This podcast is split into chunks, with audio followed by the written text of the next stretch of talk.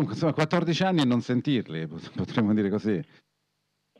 Sì, è vero, la, la, prima linea praticamente è partita 14 anni fa e ora ha già fatto tantissimi chilometri e poi si sono aggiunte chiaramente anche la prosecuzione, quella era definita linea 3 che arriva fino a Careggi, che è stata inaugurata il 16 di luglio del 2018 e anche la linea 2 dall'aeroporto che è stata inaugurata l'11 febbraio del 2019. Ricordo che quella fu inaugurata addirittura dal Presidente eh, della Repubblica, quindi un sistema tranviario che a Firenze si sta sempre più implementando, stiamo per terminare anche la variante al centro storico, ma soprattutto eh, ci interessa anche sottolineare i passeggeri sulla linea 1, soprattutto sul primo tratto, quello ormai inaugurato da 14 anni, è un tratto molto utilizzato e oggi su tutte le linee tranviarie abbiamo superato il numero di passeggeri che avevamo pre-Covid. Siamo oltre 35 milioni di passeggeri e prevediamo un aumento anche per quanto riguarda il 2024. Abbiamo da poco salutato Giuseppe Matulli, eh, che è stata una figura centrale no? anche in questa vicenda perché si faceva tutte le assemblee eh, sul traffico, i comitati contrari. Eh, è una storia di successo quella della Tramvia, indubbiamente, però all'inizio gli scettici erano tanti.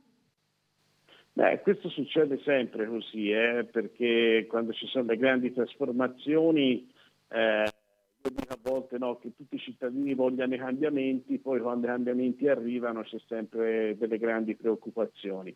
Bisogna avere fiducia rispetto a quello che viene proposto anche a livello innovativo e quindi è un grande sforzo, è stato durante tutto il percorso fatto da Beppe Matulli, ma è stato anche successivamente, io l'avevo anche seguito, in parte ho fatto diverse riunioni anche con lui avendo un incarico a livello allora provinciale eh, per quanto riguarda l'assessore eh, legato anche agli aspetti della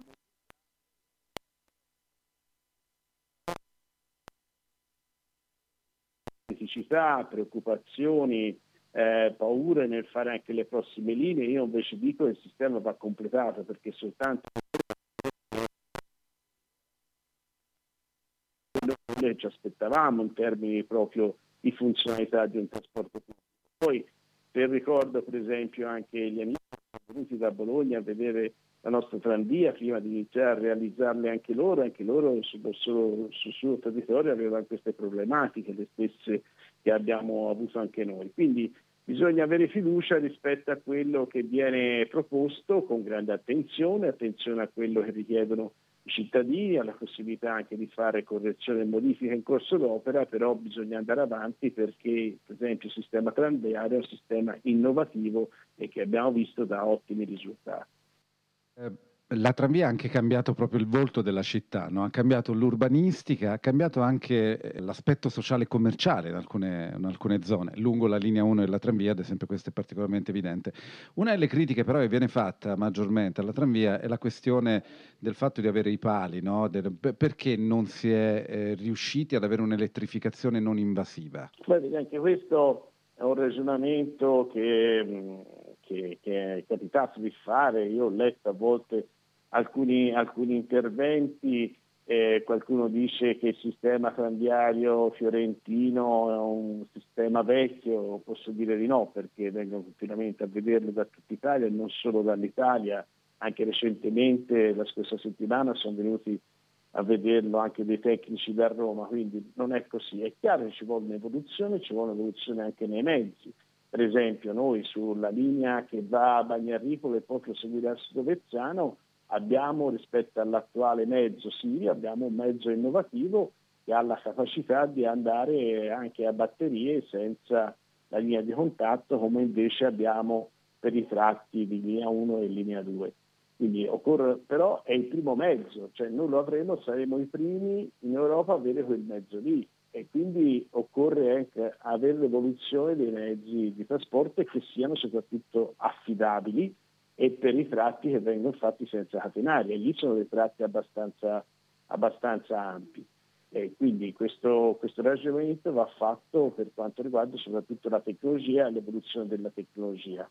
Quando si prende a volte a confronto anche altre città bisogna vedere se è, le caratteristiche del tram sono le stesse, se il percorso è un percorso con le stesse dimensioni, quindi a volte si fanno dei paragoni senza conoscere quali sono le realtà anche dal punto di vista tecnologico.